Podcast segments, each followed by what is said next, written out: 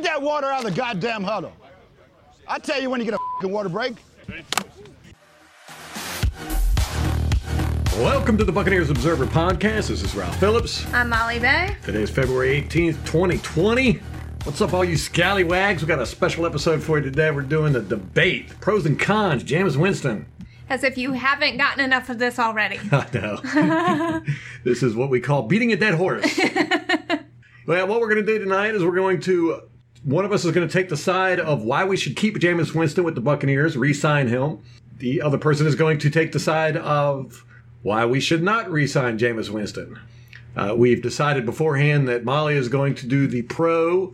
She's going to be why we should keep Jameis Winston and re-sign him. I am going to be doing the cons, why we should not keep Jameis Winston and re-sign him. We have not gone over anything beforehand, and the way we're going to set this up is one person, we're going to flip a coin, see who goes first. One person, whoever goes first, gets to give their full argument. Next person goes, gives their full argument, and then we have a lot of time at the end for rebuttals. And we will let the audience decide who who was who won the debate. Because who doesn't want to listen to a married couple bicker? it's always so uncomfortable, you know. So, when my parents argue, I'm just like, oh gosh, God. and they argue nonstop About everything. Everything. You can't even say a sentence without them nitpicking the semantics in the sentence. It's it's insanity. All right. so, in case you don't get enough of that at home, Right. Here we're we here for you. Jump right into our domestic abuse. if we're lucky, there might be some punches thrown. Ralph might cry. Now, uh, just to warn you, this is not this is not uh, necessarily our opinions. This It's is, my opinion.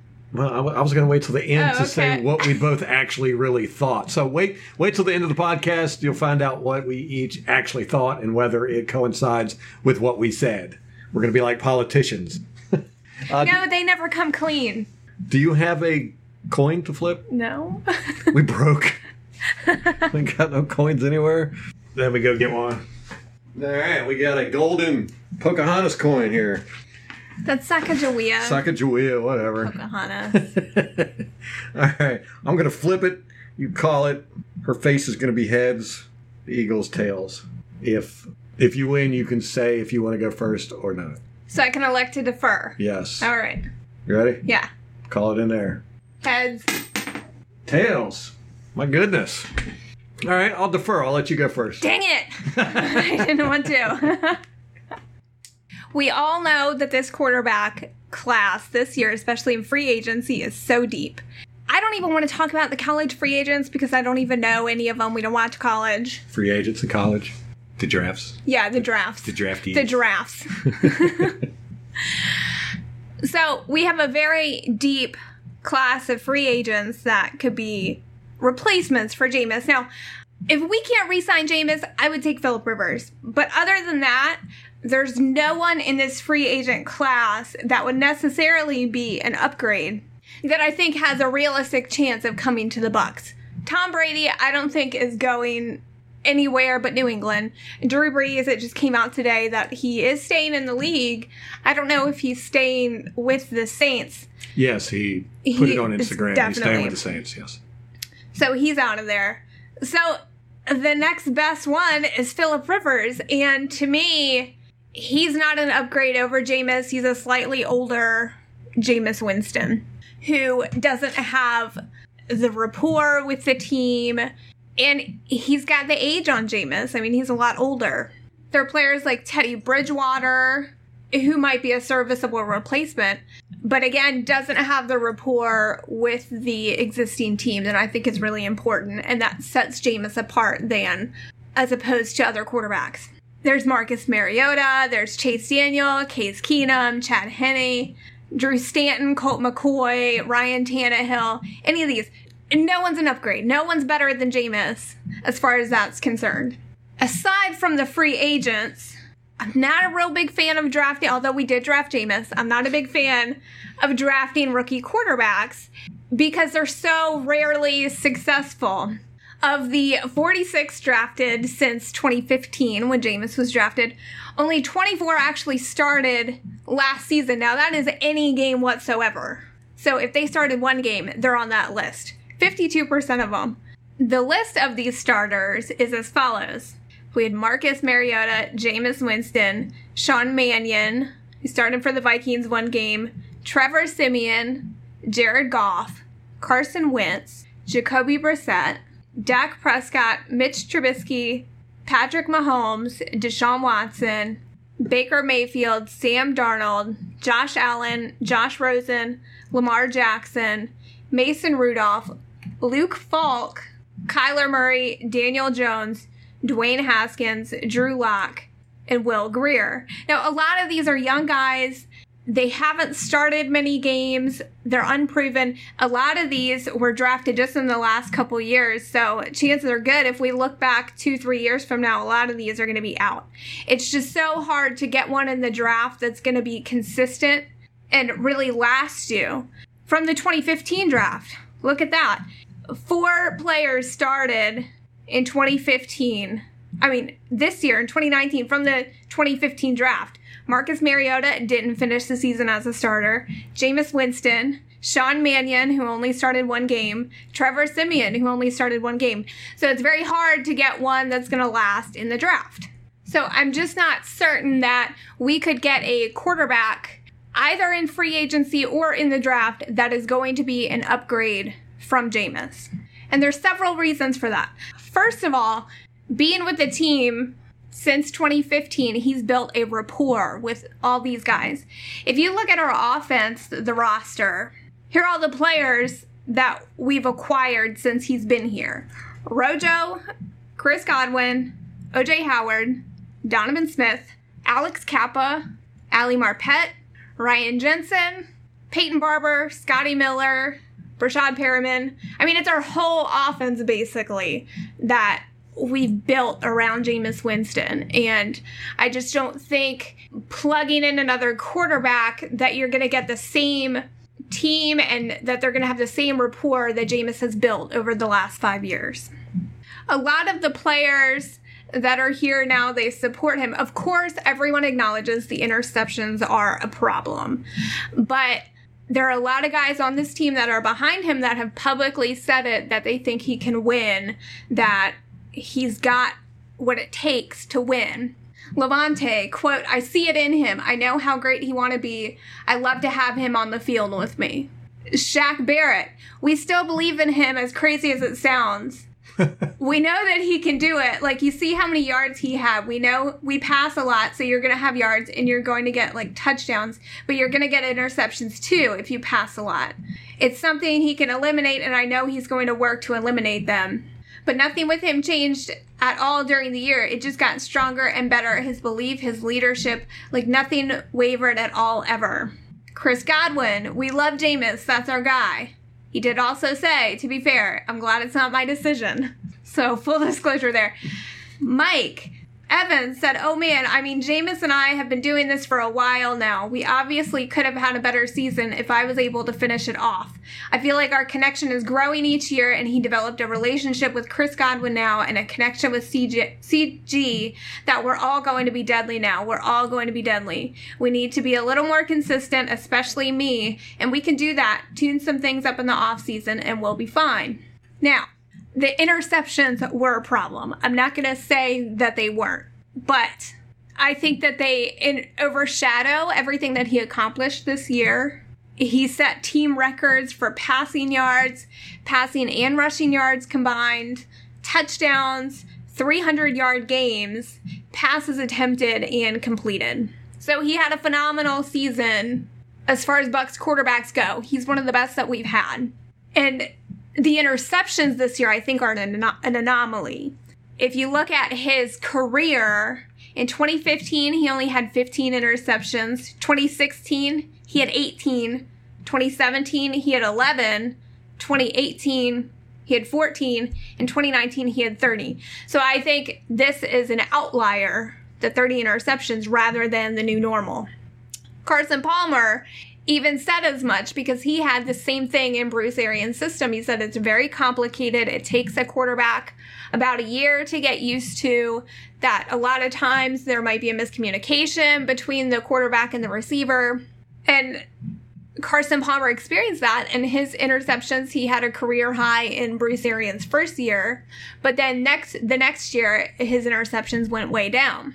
I think the interceptions are an issue largely because we're losing. Terry Bradshaw had something similar happen in his career. He had a season where I think he went 24 touchdowns and 23 interceptions and he said no one made a big deal about it because we won. So I think had the Bucks finished the season 10 and 6, 11 and 5, the interceptions would not have been as much of a focus. I also don't think Jameis is completely responsible for the results of 2019. Again, he had one of his best, the best season he's had, aside from the interception statistically. He did great. And there were other issues with the team. And while I don't think it's an excuse for things like the interceptions and all that, there are other factors, and it's not just the quarterback that wins the game. Our running game, again, was not where it needed to be. We had injuries on the O line, we had injuries with the receivers. So I don't think that this, the results of 2019 are completely on Jameis. Brian Le- Byron Leftwich was play calling for the first year. I think there were some growing pains there with the system and learning the system. I think there were growing pains there between Jameis and the receiver. So I don't think it's completely on him. And my last point would be about Jameis's pay. There's been rumors that he expects 30 million and it seems a little exorbitant to people.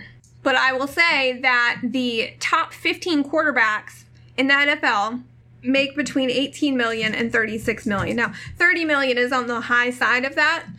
But no matter who we get, whether we're getting a free agent or re-signing Jameis, we're going to have to pay somebody. And I just don't think we have any better options than Jameis Winston. All right, well there you go. Those are the cons for keeping Jameis Winston for the Those are the pros. the pros. Those are the pros. Ah, they all sound like cons to me. All right, well, let's think about why we don't want to keep Jameis Winston. You brought it up, and I'm going to make that the first point, and this is going to be the thread throughout my whole argument the interceptions. Now, Jameis Winston has always been an interception machine, even when he was at Florida State. We know that. We knew that coming into it.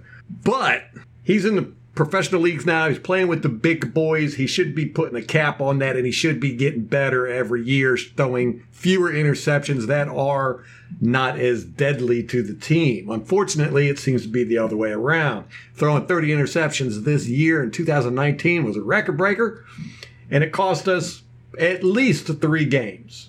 There's at least three games you can point to, and you can say those three interceptions cost us the game. He threw those interceptions, the game was over, we lost. Boom. So that's three games right there.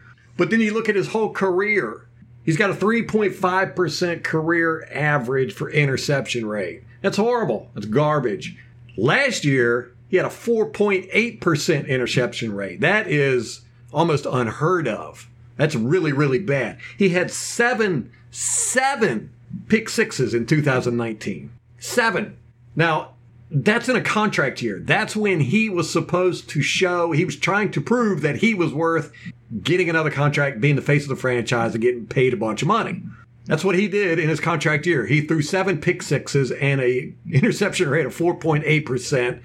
You brought up that, uh, yeah, he he throws a lot of interceptions because we're behind. That is correct. He only threw four interceptions while we had the lead last year. That's a 2% interception rate. That's fantastic. Unfortunately, the NFL, you're not going to be in the lead all the time. 19 of his interceptions were thrown while we were behind. That's a 5.5% interception rate.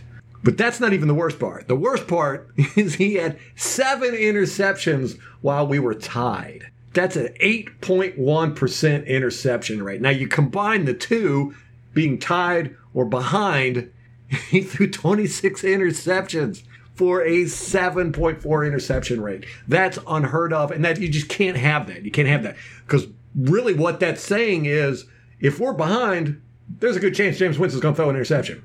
The only way you can keep Jameis Winston from throwing an interception is to make sure we have the lead. You don't need a quarterback like that. You need quarterbacks that can get you out of a hole. A quarterback that can, when things go bad, they can win the game for you, not lose it for you. So we'll get back to his interceptions here in a moment, but then I want to bring up something else. Let's talk about his character for a moment. I know this is probably not a good thing to say, but Jameis Winston has a long, long history of being a screw up. I'm just going to go through some of this stuff real quick. Uh, November 25th, 2012, a woman calls 911 to report that there was a there are two men on a bike path at Florida State University campus with what appears to be a black long barrel pistol. Uh, police respond with their guns drawn as they approach Jameis Winston and his teammate Chris Casher, who was also his roommate at the time, and ultimately handcuffed them. The two tell the officer they were shooting at squirrels with a pellet gun and they were released without being charged. A few hours after the incident on the bike path, Winston Casher and two other Florida State players, Mario Edwards and Kenneth Williams, allegedly engaged in a BB and pellet gun battle at their apartment house, inflicting an estimated $4,000 in damage. Management at the apartment house declines to press criminal charges after an FSU athletic off- official vows that the players will pay for the damage. Whether they did or not, I don't know. December 7th, 2012, Winston is accused of raping a woman at his off campus apartment. The woman reports the assault to police that day and five weeks later calls a detective and identifies Winston as her attacker after seeing him in a class. Tallahassee police dropped the investigation, contending the woman has refused to cooperate, then revive it nine months later and send it to State Attorney Willie Meggs. Meggs conducts a new investigation but concludes that there is not enough evidence to file criminal charges. Winston's lawyer contends the sexual encounter was consensual. The U.S. Department of Education later launches a federal investigation of the school's handling of the incident after questions arise about whether Florida State followed the provisions of Title IX. And in August 2014, the school launches an investigation of Winston, Winston under the Student Code of Conduct. July 23, 2013, Winston is accused of entering a Burger King in Tallahassee and helping himself to soda from the fountain machine without paying for it. A restaurant employee later tells police she gave Winston a cup of water, but that he poured the water out and helped himself to several cups of soda despite her objections. No charges were filed. April 29, 2014, Winston is accused of stealing $32.72 worth of crab legs from a Tallahassee supermarket. He is given a civil citation that allows him to perform community service and is suspended from the FSU's baseball team until he completes that work. Winston tells police that he, quote, forgot to pay for the crab legs and publicly apologizes. May 20th, 2014, Winston is expected at a code of conduct hearing for Chris Casher and Ronald Darby, two FSU teammates who alleged the witness a portion of the sexual encounter involving the quarterback and the woman he accused him of rape. They are both accused of violating school rules. Winston does not show up for the hearing, and his lawyer contends that no one from the school ever asked him to be there, something that is disputed by attorneys involved in the process. However, FSU officials later acknowledge that they have no way to force a witness to attend a code of conduct hearing. September 16, 2014, Winston is seen by several students jumping up on a table on campus and screaming a sexually charged, explicit laced phrase that was made popular on the internet. FSU head football coach Jimbo Fisher suspends Winston for the first half of the team's upcoming game with Clemson. Clemson and school officials vow that he will be subject to internal discipline, most likely under the school's code of conduct. Winston apologizes. October 13, let me catch my breath. October 13, 2014, ESPN reports that FSU's compliance department is investigating whether Winston accepted money in exchange for autographs. The university's athletic director issues a statement on October 17 explaining that the compliance staff looking into whether Jameis Winston accepted unauthorized benefits for his autograph has no information indicating that he accepted payments for items reported to bear his signature, thereby comprising, compromising his athletics ability. March 2016 in Scottsdale, Arizona, a Uber driver accused Jameis of grabbing her crotch. Winston was suspended three games in the NFL while he was with the Tampa Bay Buccaneers to start the 2018 season.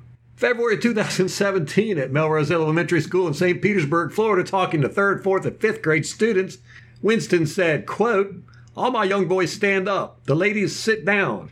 But all my boys stand up. We strong, right? We strong. We strong, right? All my boys tell me one time I could do anything I put my mind to. Now, a lot of boys aren't supposed to be soft spoken. You know what I'm saying. One day y'all going to have a very deep voice like this. One day you'll have a very, very deep voice. But the ladies, they're supposed to be silent, polite, gentle. My men, my men are supposed to be strong. I want y'all to tell me what the third rule of life is. I can do anything I put my mind to. Scream it. End quote. This became a national media story, mainly due because of the strong feminist movement and the Me Too movement that was going on at the time. November 7, 2017, Mike Evans the elite wide receiver of Tampa Bay Buccaneers was suspended for shoving Saints cornerback Marshon Lattimore after Winston poked Lattimore, causing a shove by Lattimore against Winston. Evans retaliated against Lattimore and caused him to get suspended. Winston was pulled from that game due to injuries and was out for the next two games. Now, December 24th, 2017, Winston against Carolina had to be dragged off the field yelling at refs over a fumble. Then he ran back on the field while the Carolina offense was on the field. When he ran out on the field, he knocked over a Buccaneers official who was standing on the sideline, and Winston had to be pulled off the field again by his teammates. Now, I say all that, not necessarily to say that Winston's a bad guy, or that any of this stuff is true, or means he shouldn't be in the NFL, or anything of that. It's just going to show to me that Winston gets away with stuff. He gets away with things. He's the first draft, first pick in the draft. He's now getting millions of dollars to play in the NFL. He's done a lot of stuff that would get a lot of people into a lot of trouble, but he seems to get out of it relatively unscathed. Now, Winston has started 70 of 80 Buccaneer games in five seasons. He has missed 10 games in five seasons due to injuries, suspensions, and poor performance. That comes out to 13% of Buccaneers games Jameis Winston has missed. Some of those due to behavior issues. So Jameis Winston is getting a lot of money. He seems to be able to do things that most people can't do, and he doesn't seem to get in trouble for them a whole lot. Uh, the Lattimore experience was, was one thing. He pushed Lattimore. Lattimore turns around, push him. Mike Evans comes blazing in to take up for his quarterback. Mike Evans gets suspended. It just seems like uh, Winston has a long track record of doing stupid stuff and never really having to pay the consequences for them. Now, Bruce Arians claims he is a coach of accountability. I do not see how it will be possible for Bruce Arians to allow a quarterback who has thrown 30 interceptions, who has lost us a game, lost us at least three games. We can say that without any question. Lost us at least three games single handedly. They were Winston's fault. Lost us at least three games through 30 interceptions. How he cannot hold Jameis Winston accountable for those things. I do not see how that would be a good thing to do. This would be falling right in Jameis Winston's behavior issues if we reward him for doing dumb stuff. Also, we're looking at paying Jameis Winston a minimum of $26 million, probably. I mean, that's like the minimum. That's if we get by with a good contract. That's expensive for a gunslinger who's only had one winning season in the NFL and no playoff appearances. His winning season came in 2016. He was 9 and 7. It's not like he was tearing it up. The Bucks are 28 and 42 with Winston under center. That's absolutely horrible. Reports are that Winston is seeking $30 million a year. That's way too much money to pay for somebody who has never sniffed the playoffs. He got paid $21 million in 2019 with the Bucks picking up his fifth year option. It was a show me year and he showed us. I'd hate to see what it would look like if he gets paid $30 million. He'll probably give us 40 interceptions. In 2019, opponents scored 112 points off Winston's turnovers. 112 points. That's more than most teams score all year. That's what that's what opponents scored just off Winston's turnovers. Like I said, he threw seven six, pick sixes alone. That's 50 points right there almost. Now, whether we like it or not, Jameis Winston is the leader of this franchise. Teams mold themselves in the habits of their leaders, whether they do it consciously or subconsciously. And I don't really particularly want a team filled with guys that make great plays, great stats, but don't pull through when it counts. And they make huge mistakes and never have to pay the price for it. To me, that's what Jameis Winston brings as a leader. It, it almost seems as though Jameis is more concerned with acting like he can handle the losing than he's concerned with actually not losing. Let's get into uh, some of his performance issues on the field. Jameis Winston does not read the field well. If you watched any of my videos, I show almost every game. There's multiple instances where he does not see wide open receivers. He just doesn't even see them. And that has got to be frustrating not only to the coaching staff, but to the receivers who get open. He makes too many poor decisions. Most of his interceptions were bad decisions. If you watch the uh, breakdown I did of all of his interceptions for two ni- 2019, it's plainly obvious that he just makes a lot of bad decisions. He runs outside the pocket too much. He gets happy feet. Uh, I think he was sacked 47 times this year or something like that, or a ridiculous amount. A lot of those were due to him running into pressure. Now, we've got a lot of people on this team that I really, really like, and they're going to cost us a lot of money to re sign. Uh, Shaq Barrett, Jason Pierre Paul, uh, Gholston, Breshad Perriman. You know, there's there's a whole list of people that we we I would really like to see come back. All of them, to be honest with you, all of them. Jameis Winston, if he gets a $30 million contract, we are not going to be able to sign everybody. If we get rid of Jameis Winston and we get a cheap free agent or draft a quarterback, we'll be able to keep everybody on this team except Jameis Winston. So we're looking at keeping Jameis Winston, losing a couple of good players, or ejecting Jameis Winston, keeping everybody. Now, Winston does not seem to have developed at all, if you ask me. Since he his rookie year to now, he looks like the same guy. He's still the same quarterback, making the same mistakes as when he was a rookie. I mean, he's the worst quarterback to ever throw 5,000 yards in a season. I think there's what, seven, eight quarterbacks that have done it in the NFL. Jameis Winston is at the bottom. He is the top, he's the bottom of the top. Now, we talk about drafting a quarterback and how much of a crapshoot it is. It's not with Bruce Arians. Every rookie quarterback Bruce Arians has ever drafted has gone on to be elite level quarterbacks. We're talking about Andrew Luck, Ben Roethlisberger. He's just, he's got away with drafting quarterbacks and, and fashioning rookie quarterbacks. His, he was brought here, he says, in large part because he thought he could develop Jameis Winston. I don't know if he feels that way now, especially if you see his press conferences. He's kind of down on Jameis Winston, especially after that last interception that ended the season. We know that Bruce Arians can develop rookie quarterbacks, and he had a hand in drafting, deciding to draft Andrew Luck and Ben Roethlisberger. So the guy knows what he's looking for. If we let Arians handpick a rookie quarterback, I think that would be a smart move. And this is the only opportunity we're going to have to do this. Keeping Winston another year on a franchise tag means we could be prolonging the agony, and we could also run Arians out of town doing that. Now the Bucks are well geared for a rookie quarterback. I mean, we got a talented wide receiver corps, good tight ends, an established O line, and a really good monstrous defense. That's what a rookie quarterback needs. Winston didn't have that when he came here, and it might have hurt his development, but we've got it now. And It'd be the perfect time to have a rookie quarterback come in and fill those shoes. Now, I brought up the whole stuff about Jameis Winston's character, not because I want to say that he's a bad player, he shouldn't be in the NFL, blah, blah, blah, any of that mess. It's because of this. Out of thousands of entries, 32 kids were chosen to wear their favorite player's football jersey and run out onto the field ahead of a Super Bowl 54 in Miami. Uh, we had a guy in uh, St. Petersburg named Eric. The boy was chosen to go out there and do that. When asked what his favorite player was, he chose Shaquille Barrett's jersey with the Tampa Bay Buccaneers.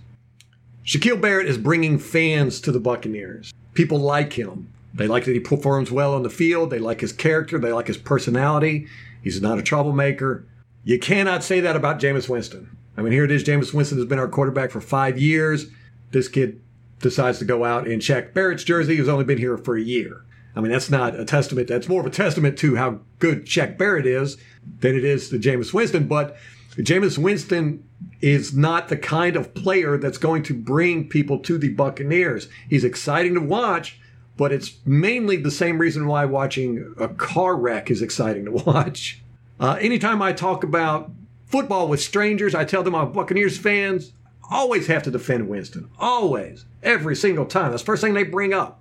And it never fails that they bring him up in a negative light. Nobody ever goes, oh, that Jameis Winston, I really like him. He's a good quarterback, good guy, blah, blah, blah. It's always, man, what are y'all going to do with this guy? Or, you know, uh, he's a, I don't like him because of his past behavior or whatever. Winston is not bringing fans to the Buccaneers fan base, and he's causing fans to have to defend their fandom. That gets exhausting. But it's not just new fans that Winston is hurting.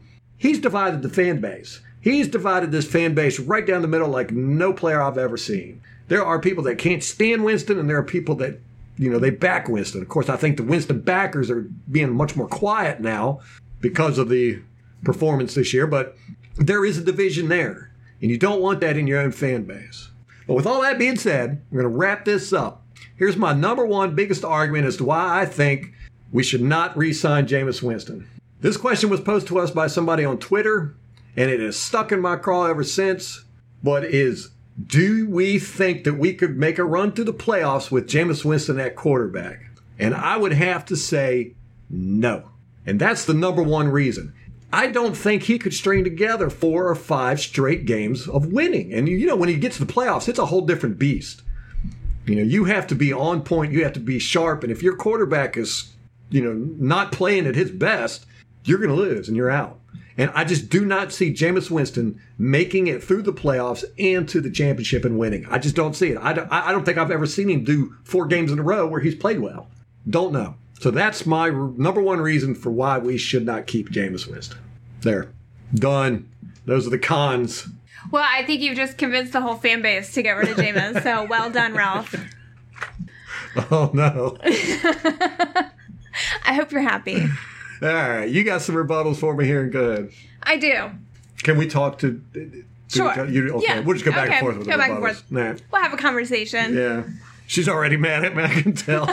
this is going to be a, a fight after we get Well, off the podcast. first of all, she's got her finger. Up. I got a everything. finger up and everything.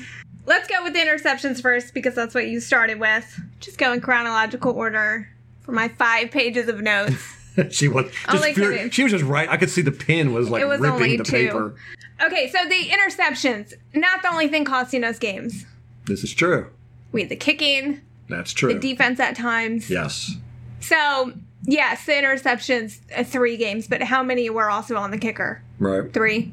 I'd say two for sure. Okay. So, between Jameis Winston, Jameis Winston's three games for the interceptions, two with the kicking, that accounts for Hmm. And then half probably- of our losses. Yeah, I'd, I'd say at least four on our secondary before they got their crap together. So, again, it's not just Jameis. It goes back to my point. Right. There were other reasons that we lost besides Jameis. Again, the interceptions wouldn't be an issue if we were winning. We wouldn't be talking about it. We wouldn't say, oh, we lost three games because of Jameis's interceptions. No one would give a shit. this is a contract year for Jameis. And I did expect him to show up a little bit better than he did. However, we also had someone in the 2018 season that was in a contract year that played like absolute garbage, that we trashed the whole offseason when he got a contract, and that was Donovan Smith. and Good he came into 2019, had a phenomenal season. Good point. Really turned it around. Mm, point Molly. That's a good point. the character issues, most of what you named was when Jameis was in college. How much dumb shit did we all do in college? Yes. But between the eight, age of 18 and 21, we all did some really stupid stuff. There were Yeah, si- yeah. Since he's been in the NFL, he has No issues. The Uber incident happened in 2015 or 2006. I don't know. But anyhow, it you know, he's got back. a, he's got a kid now. He's married. That changes you. It does change you. There, it- there were two things on the field where you said the one at the Carolina Panthers game where he was arguing with the refs and went out on the field, came back, mm-hmm. and then the fight that got Mike Evans suspended. To me, I don't have an issue with those. I like the passion on the field and character issues off the field. I just don't give a crap about. As we've talked about before, Right. they have no bearing on what happens on the field. I do think it's a fair point what you were saying with the accountability. How can Bruce Arians not hold him accountable for these 30 interceptions? Yeah, I mean, we're going to give him thirty million dollars about somewhere in that area. After doing that, it's just like, oh my gosh, you know, it's like that's that's a hard pill to swallow if you're preaching accountability. Right, but it was with Donovan too. Yeah, right. And you're preaching accountability, but there's no other way to hold him accountable other than firing him. And is that really as far as you want to take it? Right. If you're a BA, if you're Jason Licht, if you're thinking about the future of the franchise. The salary is a big number, but unfortunately, the salaries in the NFL are dictated by the market. They're not dictated by wins and losses necessarily. So the Bucs are kind of between a rock and a hard place as far as that goes because there is a range where Jameis is expecting and what's reasonable in the market and what he could probably get with another team. Right. Yeah. Oh, yeah. He's probably going to get. I mean, he's going to get twenty six million dollars minimum. I mean, there's no getting around that. He he he probably would get thirty million dollars at another team. You know, to Cleveland or uh, the Jets. well, these dumb franchises, or the Panthers. Who knows what they're going to do with Cam? Yeah. But the price is also maybe driven down because of how many free agents there are. That's true. That's a good point. The market could fluctuate downward Yeah. that way. Yeah. Yeah. This is a bad year to be in the to be a uh, quarterback in free agency. I think. Right, and I think in that way the Buccaneers have a little more leverage over Jameis. Yeah. Opponent scored 112 t- points off of turnovers, and we still won seven games. I'm just wow. Reading the field, Jameis obviously has issues with that. That's been a knock on him that you've said for years. But he got LASIK this year, so we might as well try out those new eyeballs. if we sign a new quarterback to replace Jameis, who's to say that they won't have interception problems as well? It is a hallmark of Jameis Winston. I'm not saying that. But it is also a hallmark of this offense. So who's to say that a new quarterback would do any better in that regard? Right. You draft a rookie quarterback, put him in Arians' offense. First year, he's going to throw a lot of interceptions. Or even a player like Philip Rivers, who he's interception prone too. Yeah, yeah. Philip Rivers would throw a crap ton of interceptions. Jameis Winston is a very polarizing figure in the fan base, but I think through the NFL overall. Two points I would make about that. I don't know if it's unique to our fan base, but it does seem that we have these divisive figures that people tend to be on one side of the other. One player that comes to mind is, or former Buccaneer is Greg Schiano. Hmm. That one Oh, yeah. was a mess. Yeah. So I don't know if it's necessarily Jameis or it's a nature of an NFL fan base Or if it's just a Tampa thing. or a Tampa Well, thing. one, one of the things with Jameis Winston, why the fan base hates him, or some part of the fan base, because he's from Florida State University. Right. You know, a lot of these people down in Florida are fans of, you know, Miami or, uh, you know, some of the other Florida teams down there, and they can't stand Florida State University. So anybody that comes to Florida State University, they're going to dislike. Right. And it seems to me that most NFL quarterbacks has have a large contingent of fans that hate them. Like if you look at Tom Brady, there's a lot of people that Yeah. hated him. Ben Roethlisberger is called Ben Raplesberger. uh, Drew Brees, I mean Aaron Rodgers. There's quarterbacks tend to be very divisive. Yeah. So I don't think it's unique to Jameis Winston necessarily. The character issues also, Jameis Winston is not the first quarterback to be accused of having character issues. Again, Ben Roethlisberger. Mm-hmm. Peyton Manning even was accused of Yeah. sexual misconduct by a personal trainer. I mean, it's everybody. I think it is the nature of the beast for those to come out. As an NFL quarterback, you're under increased scrutiny. Yes. So people look for that stuff.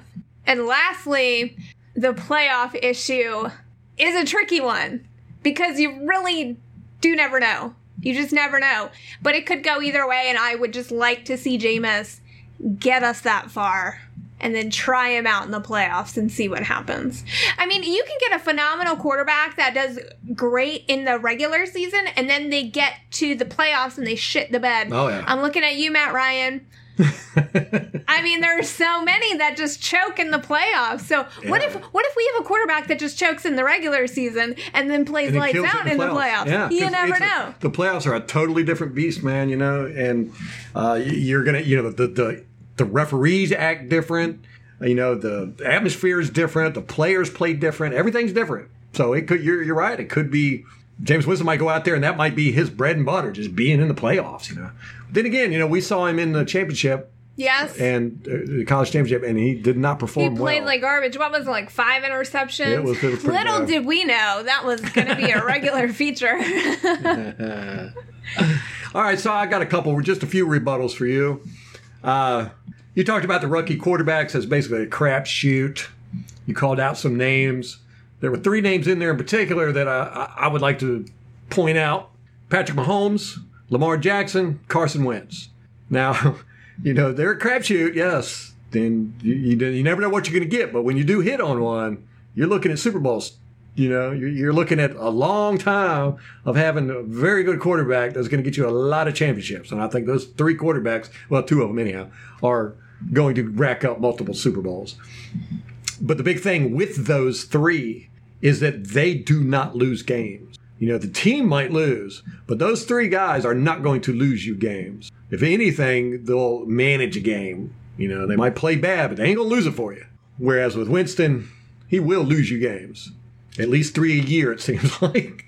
And if you have a team that is good, you just need a quarterback that is not going to lose games. You know, basically a game manager. It's nice to have the Lamar Jacksons, the Patrick Mahomes, but if you get a Carson Wentz, you know, or a uh, Jared Goff, you know, these guys that can just not make a whole lot of mistakes, then you can go to the Super Bowl and win, or at least go. I've always said this is back to the whole playoff stuff again. it's much better to never go to the, the Super Bowl than to go to the Super Bowl and lose. Buccaneer fans have never experienced that, but I've known a lot of fans that have. It's not good. And the teams that go to the Super Bowl and lose rarely, rarely, rarely make it back within like a decade. I mean, it's just, it's a kick in the nuts.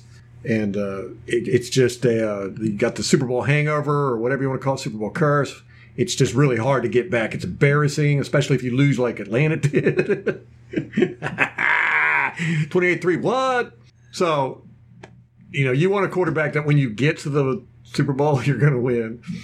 Uh, second point yes, the offense has been built around Jameis Winston. We've got excellent players. We've got Michael Evans. We've got Chris Godwin. We've got Breshad Perriman. We've got, who's a little guy? Scotty, Scotty. Miller. I like him. Uh, you know, we've got uh, the, the good offensive line. I think they're above average. People would argue about that, but I mean, they're not the best in the world, but you know, they're they're pretty decent. They're stable now, and uh, we've got these. All these guys have been drafted or brought in to help Jameis Winston. Unfortunately, I feel like what he's taught them, like Mike Evans, has taught them how to lose. You know, we're a losing franchise, and we're just continuing to lose and lose and lose, even though we've got these super weapons, man, and we've got this super defense. We should not be losing, and we are. And I think that's you know leadership. I think Winston has something to do with that. You know, it's just the mentality of, like I said earlier, it's like he's more proud of the fact that he can lose and not let it bother him than not losing in the first place. You know, I would argue that we were losing before Jameis got here. this is true. Yeah, it's a losing culture in Tampa Bay. You know, it's something that, that us fans have to get over, and it's hard. It's hard. You know, it starts with us, and you know the the the coach. I think he's you know he come in, he doesn't have a losing mentality. This guy Bruce Arians does not lose. I mean, he's he's had what he's been he's been in the NFL for almost 30 years and he's had like two losing seasons something like that. I can't remember. Go back in our podcast. Uh, we did all the stats. He hasn't had a lot of losing seasons. The guy just doesn't know what losing means. And now here it is. He's facing a city a fan base a team ownership everything that just we just don't know how to win. You know got loser mentalities. So it's a it's a, a hard hill to climb. All right so there's our rebuttals. Now what do you really think? This is this is just us talking. That we did this pros and cons because uh, we wanted to basically just get the argument out there for everybody and come up with as much stuff as we could to cover both sides of it. But what do you really think? What do you really feel? People point to the interceptions because it is a tangible. It, albeit it's a very noticeable, tangible, but it's not the only thing there. People like the numbers because they can point to this and go, "This is why we lose." I just don't think that the interceptions are the full story. I don't think that they should define Jameis. I don't think that they should define his season last year because he did so much more. There's more to him than the interceptions. And it's an anomaly. It was an anomaly last year. I do think it will get better. It's an outlier. And I think that consistency is so important. We have lacked that for so long. So long. And I just don't feel like continuing to try to put pieces in is going to work. It hasn't worked thus far. It's not fantasy football. You can't just take one player that you feel needs to be upgraded and put another one in that you think is better and expect the whole system to be fixed. It just doesn't work that way. There's too many other variables. So to me, the devil that you know is better than the devil that you don't know. We know what we're getting with Jameis Winston, and I think BA with continuing to work with him and Byron Leftwich being involved as well, they can figure out a way to mitigate those interceptions. I agree. I know I was the con argument, but I don't want Jameis Winston gone. Uh, I, I would love to see him stay. The biggest issue I have is the money. You know, if we keep Jameis Winston, we're going to have to get rid of probably two really good players just to keep Jameis Winston. And there's nobody, nobody on this team that I want to get rid of. I mean, nobody. This is a really good team. I like everybody on this team. I like our backups, especially our defensive line. You know, Taco and all those guys. Nacho. Nacho. Taco. That's, that's how it is when I go to a Mexican restaurant. I don't know the difference between a burrito, a taco, or nothing. It's just horrible. Uh, yeah, I don't want to get rid of anybody, man. And, you know, if if you were to ask me, if you were to come up to me right now and say, okay, we're going to get rid of Jameis Winston and keep everybody else on the team, or we're going to keep Jameis Winston and get rid of JPP and Nacho, I would have a really hard time with that. I don't think I could do it. I think I'd say get rid of Jameis Winston. But again, like you brought up, you know, it's the devil you know. I mean, we know what Jameis Winston is, and I do believe he's going to get better. And I'm really excited that he got LASIK. You know, I mean, I think he's he's probably known he's had vision problems, but you can't get LASIK until you're like 25 or so. At least they say don't get it. You know, you, you don't want to get any type of eye surgery before you're basically stopped growing. And, And your prescription has to be stable. yeah, so now, you know, Jameis Winston might be a totally new quarterback. And we know the guy could sling rock. You know, we know he's a gunslinger. We know he wants to win. You know, that's what that's the thing that turned me on about Jameis Winston. Because when we first drafted him, I was like, oh my gosh, this guy. Because we had watched the, uh, the college championship game where he just it looked bad, and I watched some tape on him, and I was like, man, this guy is just not. He's got he had bad form. You know, he just took too many chances, and I was like, this is not going to turn out well. But then it was against that Atlanta game where it was a third and 13, and Jameis Winston ran the ball, and he ran right into like five Falcon defenders. One of them was Adrian Clayborn. They had him wrapped up, but he got out of that mess and ended up getting that first down. And I mean, he fought hard for that. And I was like, that's kind of attitude I want on this team because at that point we did not have that attitude. And I think he's given that type of attitude to the team, you know, because you see guys doing some crazy stuff.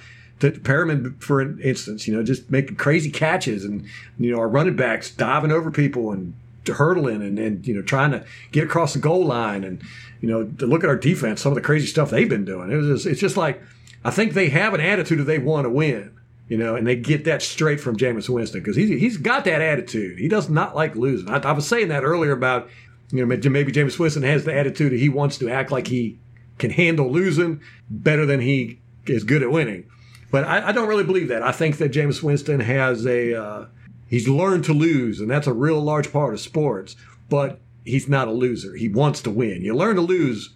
You be a good loser, but keep your eyes focused on winning. That's what's important. But no, I don't want Jameis Winston gone. I don't want anybody on this team gone. I and I'm with you. I don't think there's anybody out there that we know is going to be an upgrade to Jameis Winston. Nobody. And even Tom Brady. If Tom Brady were to come to Buccaneers, we would have to change our whole offense. Well, and that's the whole question that the NFL has been contemplating since the rise of Tom Brady and Bill Belichick. Which one is it? Is Yes. it Tom Brady or is it Bill Belichick? We don't I don't really want to take that gamble. I don't want to take that. Yeah, that's a gamble just I like know, uh, because I think it's. Belichick. I don't think Tom Brady's a slouch, but No, Tom Brady's got really good qualities, really good superior elite level things, his pocket presence, his, his decision making, all that. But he's not going to be gunning it down the field 40, 50 yards, you know, seven, eight times a game. he's never had receivers like Mike Evans. I mean, he had Randy Moss, and but that hasn't been a hallmark of his career is having these stud receivers. No, no. And, you know, our, our offense is designed, and this is a characteristic of Bruce Arians' offense. Our, our offense is designed where your quarterback's going to take a lot of hits.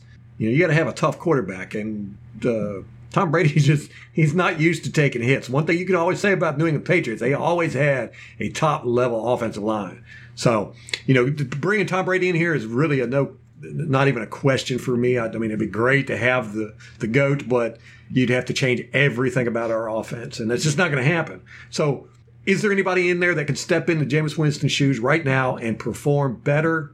I don't see it. I don't. I just don't see anybody that could do it. If people talking about Teddy Bridgewater, I, I, I don't think he has the uh, the toughness for one, and two, I don't think he could sling it down the, the field as much. I mean, he's got an arm, but And you got also got to remember, remember what we were worried about coming into this season. We were worried about our offensive line, We were worried about a running game, uh, worried about having a pass defense. and the yeah, the And- secondary. Right, and as it turns out, those weren't really things to worry about. And uh, you know, now we've yeah, our secondary is really really good. It took them half the season to get that together, but once they did, man, they were fantastic. And like you said, we didn't lose. Jameis Winston wasn't the reason why we lost all those games. In the first part of the year, James Winston played great. You know, he didn't make a lot of bad mistakes and everything. It was towards the second half of the year where he started messing up, but that's when the defense started playing good. You know, and that's but that's how you want a team to be when one person's not playing well. You want the other team to compliment them. And uh, you know, we had that horrible schedule at the beginning of the season, you know, and we started off in a hole. And uh, you know that we made it to seven and nine is really a testament to how good this team and coaching staff is. No, I don't want to get rid of James Winston, but if you do and you want to use my arguments, feel free. I've never seen uh, anybody with the Buccaneers. We've always had issues with our quarterbacks. Always. Matter of fact, when I first became a quarter uh, Buccaneer fan, one of the first things I remember was being on the news groups fighting with everybody about Trent Dilfer. Everybody wanted to get rid of Trent Dilfer, and I was like, no, you know, he's exactly what we need. We got a great defense. We just need a game manager. He's tough. He wants to win. Blah blah. Basically, the same stuff we got going on now. But uh, you know, Jameis Winston has just divided this fan base like nobody I've ever seen on the Buccaneers. I mean, we've had players that some people didn't like and all that, but now it's like either you're adamantly against Jameis Winston and you want him gone, you hate him, or you're like, hey, okay. the supporters have been really quiet this this off season so far. I think you just don't know. I think a lot of people are just kind of wait and see. That's how I am. I, I really feel like I trust what they're going to do. Uh, that you know, it, no matter which way they go, I think it's going to be probably the right decision. I mean, they know more than we do, and if they if they were to get rid of Winston and decide to draft somebody, I would be comfortable with that. I wouldn't like it, but I'd be comfortable with it. I didn't really think about that point until you brought it up. How BA has drafted these quarterbacks, and you forgot Peyton Manning. I can't believe Mm-hmm. know. I knew there Such was an one more. oversight. Yeah. You should have led with that one, not Andrew Luck. I couldn't. Yeah, I couldn't remember who it was. I knew there was one other really great quarterback. Right, he was instrumental in the Drafting? Ryan Leaf Yeah. or Peyton Manning, and he went out and visited both. It's all in the book. And Ryan Leaf, what was it? He had so many issues that BA was just like, he's not the right decision. I oh, I think it was uh, Ryan Leaf got really frustrated when he threw interceptions. I think it was the big thing that uh, Bruce. I, don't quote me on that. I just, it just, but it was it was more Ryan Leaf's Attitude. attitude that didn't sit well with Bruce Arians. And that's one of the things Bruce Arians says in his book. He wants he doesn't mind when a quarterback throws an interception, but you have to be a leader of the team and realize that the next play is what's important. And you know, don't dwell on it, don't pout about it. What what was it he said? Tears and snot. Oh, what was it? I can't remember. Oh my gosh, bubble, snot, and tears will never win games or some crap like that. Yeah, it's a great quote. Uh, but he says when what he looks for in a quarterback, because what Jameis Winston does, and he's always done, is when he throws an interception, he's the first guy trying to tackle the guy. Yeah. And that's what James Winston does. If you watch the game film, man, James Winston, he throws that interception, man, he's blazing down the field trying to get the guy. And I think Ryan Leaf was not a character that like that. But yeah, so Bruce Arians knows how to develop rookie quarterbacks. There's no question about that. And he could do it. And if we're going to do it, this is the time to do it. So if they did it, I would I would be like, okay, you know, I trust them. I'd hate it. I, I, I would. Yeah, I'm just not a big fan of rookie quarterbacks. Yeah, no, me neither. It's such a crapshoot. Josh Freeman. Well, it just takes a while to really develop him. We're it's kind of the sunk cost. I guess it's kind of the sunk cost fallacy with Jameis, Jameis, too. Yeah. You know, we've already put all this into him. We've invested this much. Why'd start over?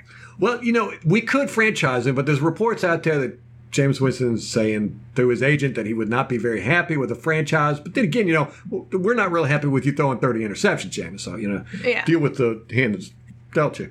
But I, I wouldn't be upset with that. You know, franchise Jameis, sign Shaq, get everybody else signed. Let's just move on next year and let Jameis show us what he's got with his new eyeballs. I agree. A, a franchise is basically as good as a one year contract, right? Yes. Because we could do something like what we did with Donovan, you know, give him one or two years and see what happens. Yeah. I wouldn't be surprised if we do sign Jameis, it'll probably be, you know, 50, 60 million guaranteed over two years. The way we set up our contracts, we're very good with that. You know, we don't, we, we front load all of our contracts. Uh, so, you know, it would be basically the same thing as franchising for two years, Right. you know. But if we could, if we could get him for 25, 26 million for two years, I'd be fine with that too, you know. But, but 30, 30 million, whew. You could build incentives into his contract that are like you can't throw more than 15 interceptions. I don't know if he'd sign that. yeah, I. He likes his interceptions. All right, well, there's some news that's going on out there in the Bucs world, but we'll say that for our next podcast. Uh, as we did mention, uh, Drew Brees is staying with the New Orleans Saints. He announced it on Instagram a couple hours ago.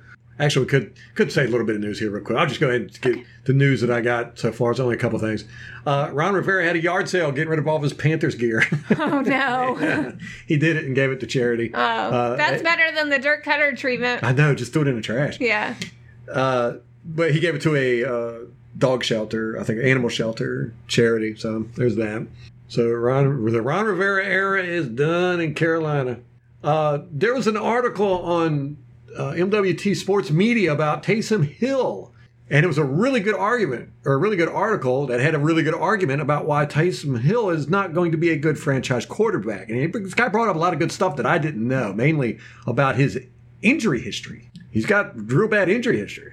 So if you want to read up on Taysom Hill, who me and Molly have both said that he's going to be the franchise quarterback for the New Orleans Saints, and he is a beast. But this article here contradicted what we said, and you know it's kind of made me think a little bit. Eh. But you know, I watched Taysom Hill in the preseason, and I thought I was watching Drew Brees. I mean, he throws just like him. He's got all the same mannerisms, the same decisions. I went like a whole quarter before I realized it was Taysom Hill playing and not Drew Brees. Because I was sitting there going, why do they have Drew Brees playing this late into They a are built like exactly the same. yeah, and he, he makes the, the same decisions. He's he's like really made for that system. And they, I think uh, Sean Payton has really put a lot into Taysom Hill to get him geared up to be the next Drew Brees. He's going to be better than Drew Brees, if you ask me, because of his athletic ability. But this guy at the uh, sportsmedia.com or MWT Sports Media, whatever that is, had a really good article. So if you uh, if you want to go check it out, the title of it is Taysom Hill Fool's Gold as a Quarterback. So put that in the search engine, go check it out, and read up on that guy. Maybe we'll talk more about that in the next podcast. The former Buccaneer Adarius Taylor lost his job at Cleveland. Or uh, formerly known as Adarius Glanton. Yeah. Yeah. He always liked him. At Cleveland? Cleveland. He was at Cleveland, played last year, and now he's gone. Wow, he's probably he'll probably be out of the NFL there. It seems like that's what happens, man. If you can't make it on the Cleveland roster, then you ain't gonna be in the NFL much longer. So that's all I've got for news. Man, sorry to hear that. I liked Taylor. He was seemed like a good guy. Maybe he'll be a backup somewhere. Yeah. All right, that's gonna wrap it up for us, you scallywags. Uh, till next time. Go Bucs!